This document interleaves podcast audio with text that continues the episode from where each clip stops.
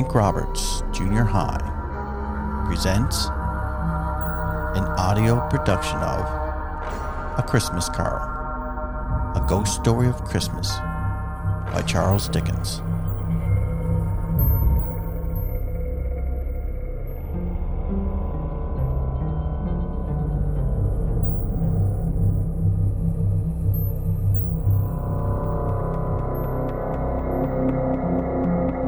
Stave 2 The First of the Three Spirits. When Scrooge awoke, it was so dark that looking out of bed, he could scarcely distinguish the transparent window from the opaque walls of his chamber.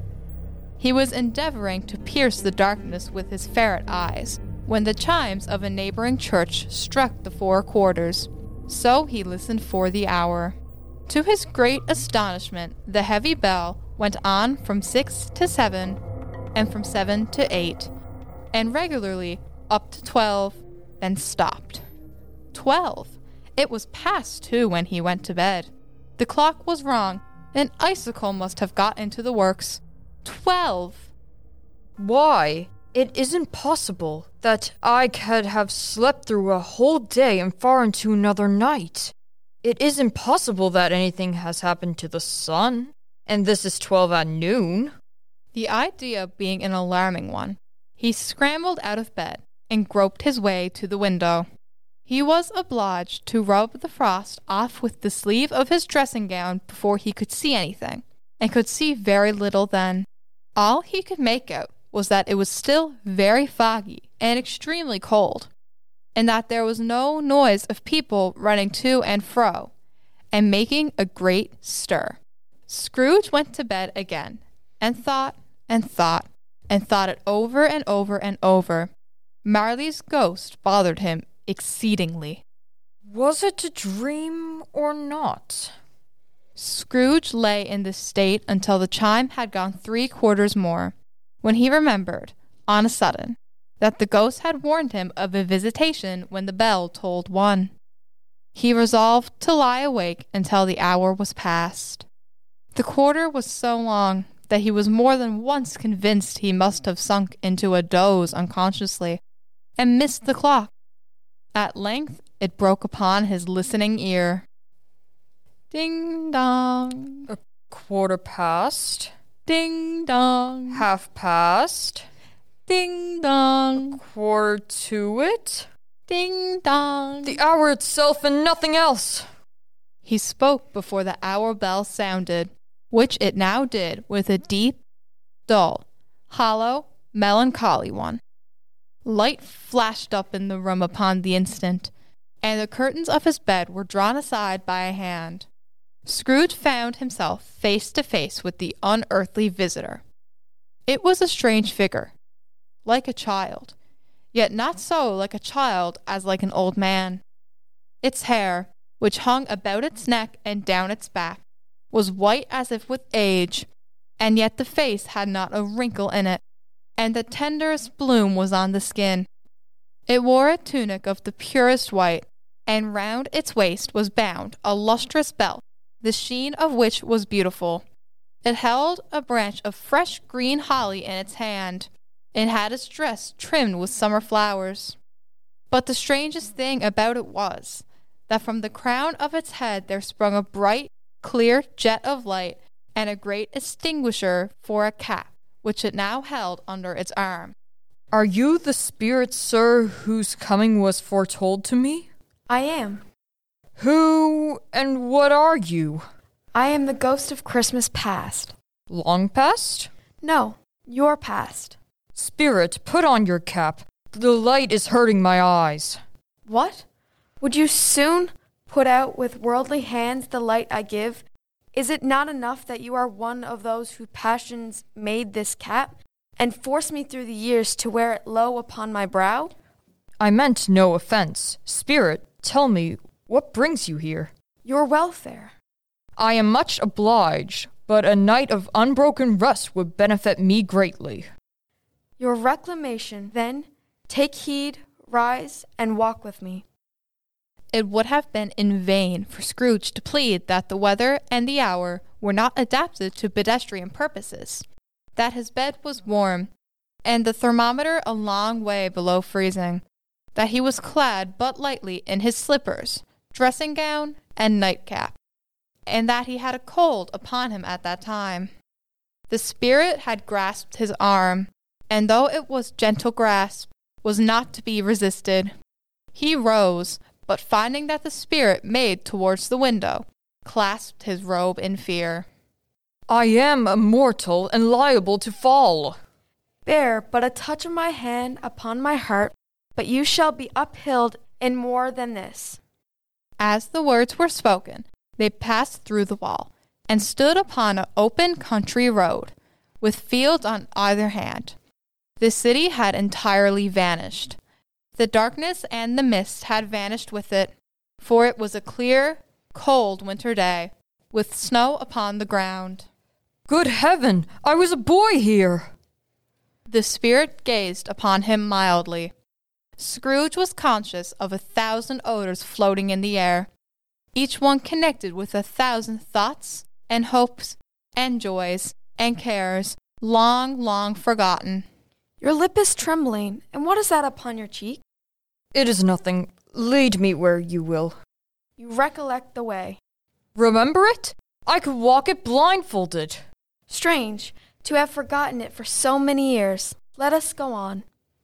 They walked along the road, Scrooge recognizing every gate and post and tree, until a little market town appeared in the distance, with its bridge, its church, and winding river. Some shaggy ponies now were seen trotting towards them, with boys upon their backs, who called to other boys in country gigs and carts, driven by farmers. All these boys were in great spirits, and shouted to each other until the broad fields were so full of merry music that the crisp air laughed to hear it. These are but shadows of the things that have been. They have no consciousness of us. As the boys came nearer, Scrooge knew and named every one. Why was he rejoiced beyond all bounds to see them? Why did his cold eye glisten, and his heart leap up as they went past? Why was he filled with gladness when he heard them give each other Merry Christmas, as they parted at crossroads and byways for their several homes. What was Merry Christmas to Scrooge? Out upon Merry Christmas! What good had it ever done to him? The school is not quite deserted. A solitary child, neglected by his friends, is left there still. I know it. they left the high road, and by a well remembered lane, and soon approached a mansion of dull red brick they entered a dreary hall, and glancing through the open doors of many rooms, they found them poorly furnished, cold, and vast.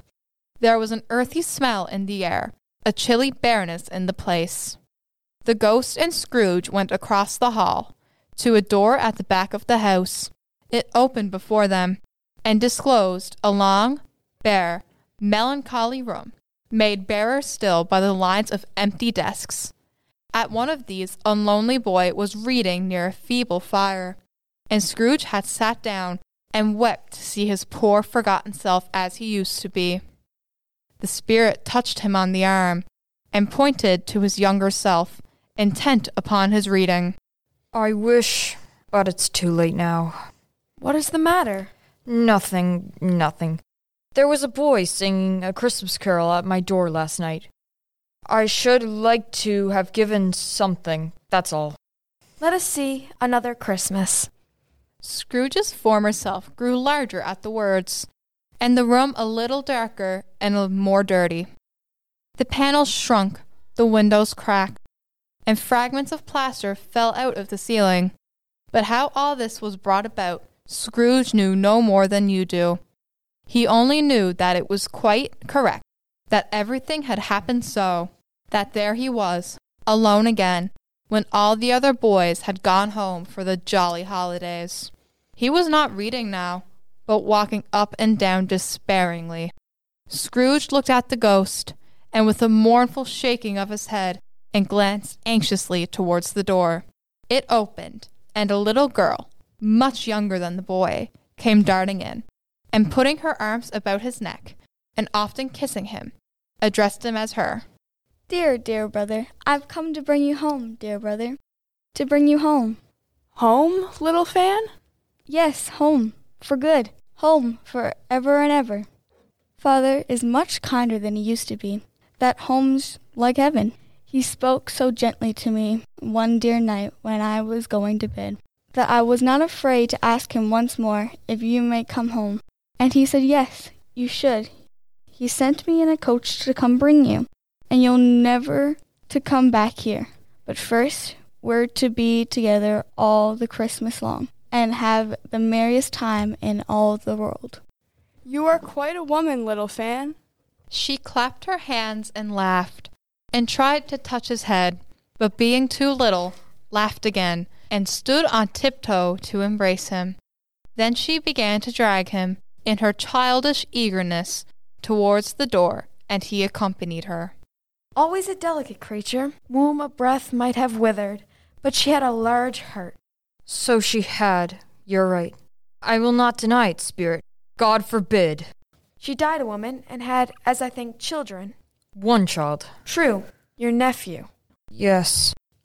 Although they had but that moment left the school behind them, they were now in the busy thoroughfares of a city, where shadowy passengers passed and repassed, where shadowy carts and coaches battled for the way, and all the strife and tumult of a real city were.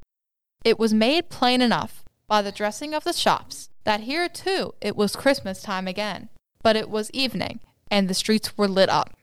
The ghost stopped at a certain warehouse door and turned to Scrooge. Do you know this place? Know it? I was apprenticed here. They went in. They saw an old gentleman in a Welsh wig sitting behind a high desk. Why, it's old Fezziwig, bless his heart. It's Fezziwig, alive again. Old Fezziwig laid down his pen and looked up at the clock, which pointed to the hour of seven.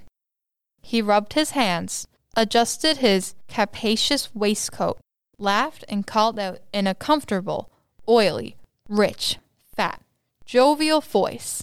Yo ho there, Ebenezer. Dick? Scrooge's former self, now grown a young man, came briskly in, accompanied by his fellow apprentice. Dick Wilkins, to be sure. Bless me, yes. There he is. He was very much attached to me. Yo ho, my boys. No more work tonight. Christmas Eve, Dick. Christmas, Ebenezer.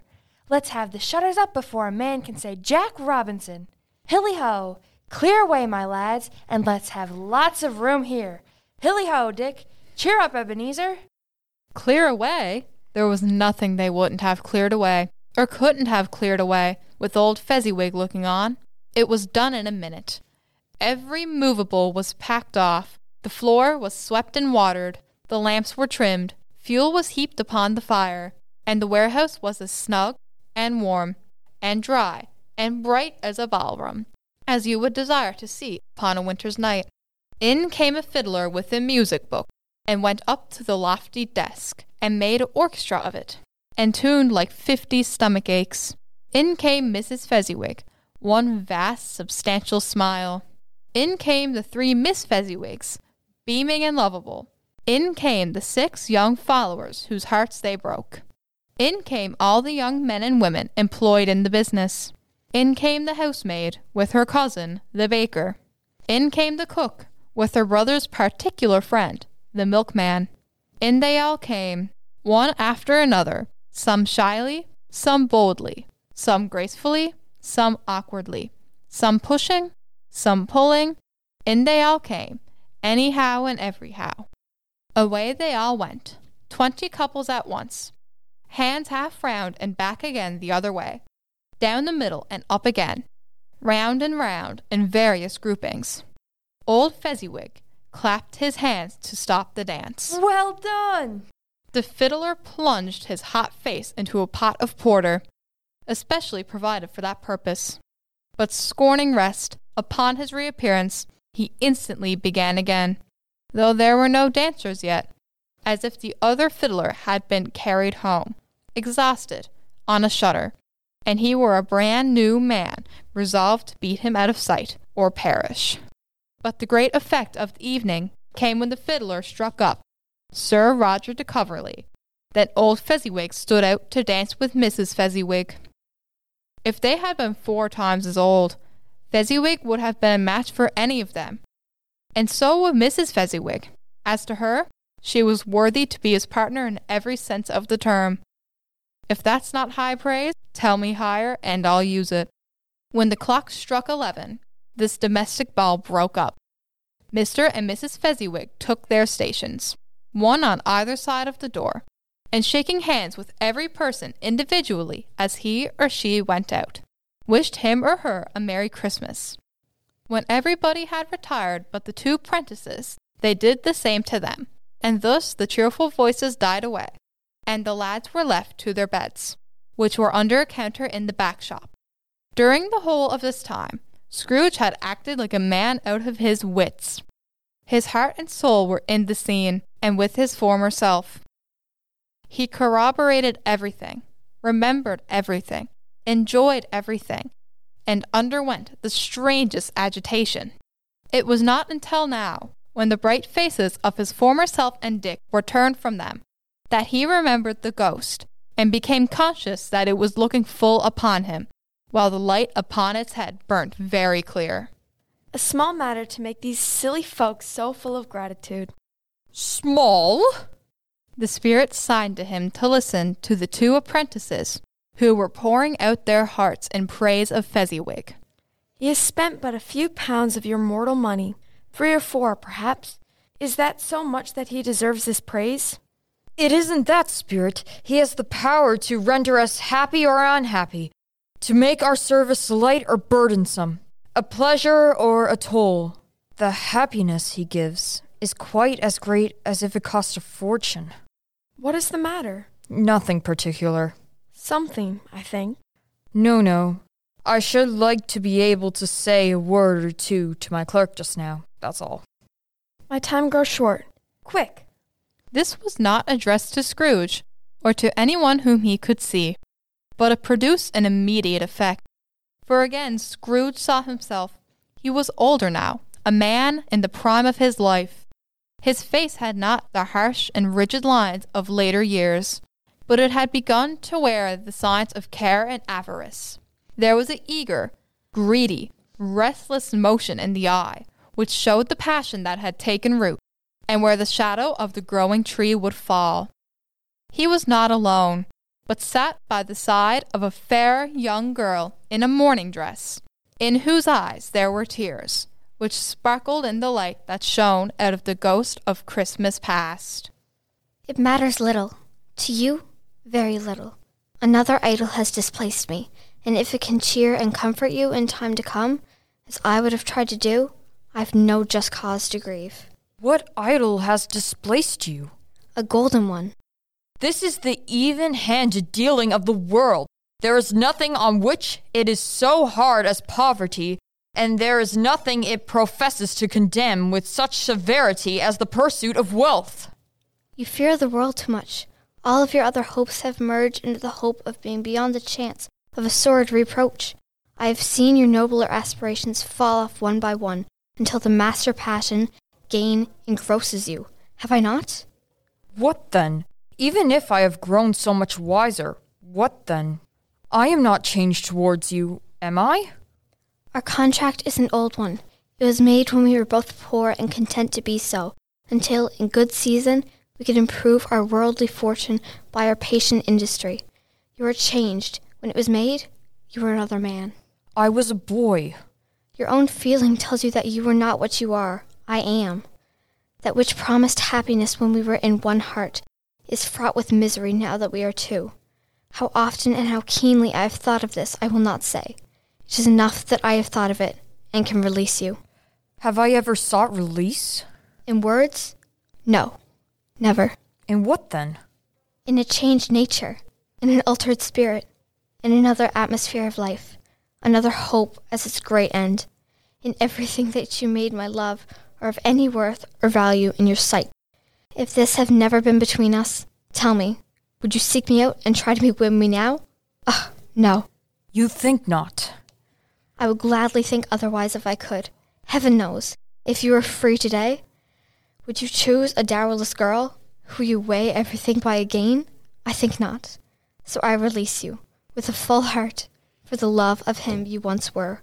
You may the memory of what is past half makes me hope you will have pain in this, a very, very brief time, and you will dismiss the recollection of it, gladly as an unprofitable dream, from which it happened well that you have awoke. May you be happy in the life that you have chosen. Spirit, show me no more. Conduct me home. Why do you delight to torture me? One shadow more. No more, no more. I don't wish to see it. Show me no more. But the relentless ghost pinioned him in both his arms and forced him to observe what happened next. They were in another scene and place, a room, not very large or handsome, but full of comfort. Near to the winter fire sat a beautiful young girl, so like that last that Scrooge believed it was the same, until he saw her, now a comely matron, sitting opposite her daughter. The noise in this room was perfectly tumultuous, for there were more children there than Scrooge in his agitated state of mind could count, and every child was conducting itself like forty. The consequences were uproarious beyond belief, but no one seemed to care. On the contrary, the mother and daughter laughed heartily and enjoyed it very much. But now a knocking at the door was heard, and such a rush immediately ensued just in time to greet the father, who came home attended by a man laden with Christmas toys and presents. The children rushed the porter, who was struggling with the onslaught. The shouts of wonder and delight with which the development of every package was received. The joy and gratitude and ecstasy. It is enough that by degrees the children and their emotions got out of the parlor, and by one stair at a time, up to the top of the house, where they went to bed, and so subsided. And now Scrooge looked on more attentively than ever, when the master of the house, having his daughter leaning fondly on him, sat down with her and her mother at his own fireside. And when he thought that such another creature, quite as graceful and full of promise, might have called him father, and been a springtime in the haggard winter of his life, his sight grew very dim indeed. Belle, I saw an old friend of yours this afternoon. Who was it? Guess. How can I? Um, I don't know. Mr. Scrooge? Mr. Scrooge it was. I passed his office window, and as it was not shut up, and he had a candle inside, I could scarcely help seeing him. His partner lies upon the point of death, I hear, and there he sat alone, quite alone in the world, I do believe. Spirit, remove me from this place. I told you these were shadows of the things that have been, that they are what they are. Do not blame me. Remove me. I cannot bear it. He turned upon the ghost, and seeing that it looked upon him with a face, in which in some strange way there were fragments of all the faces it had shown him, wrestled with it. Leave me. Take me back. Haunt me no longer. In the struggle, if that can be called a struggle, in which the ghost, with no visible resistance on its own part, was undisturbed by any effort of its adversary. Scrooge observed that its light was burning high and bright, and dimly connecting that with its influence over him. He seized the extinguisher cap, and by a sudden action pressed it down upon its head. The spirit dropped beneath it, so that the extinguisher covered its whole form. But though Scrooge pressed it down with all his force, he could not hide the light, which streamed from under it in an unbroken flood upon the ground. He was conscious of being exhausted and overcome by irresistible drowsiness, and further, of being in his own bedroom. He gave the cap a parting squeeze, in which his hand relaxed, and had barely time to reel to bed before he sank into a heavy sleep.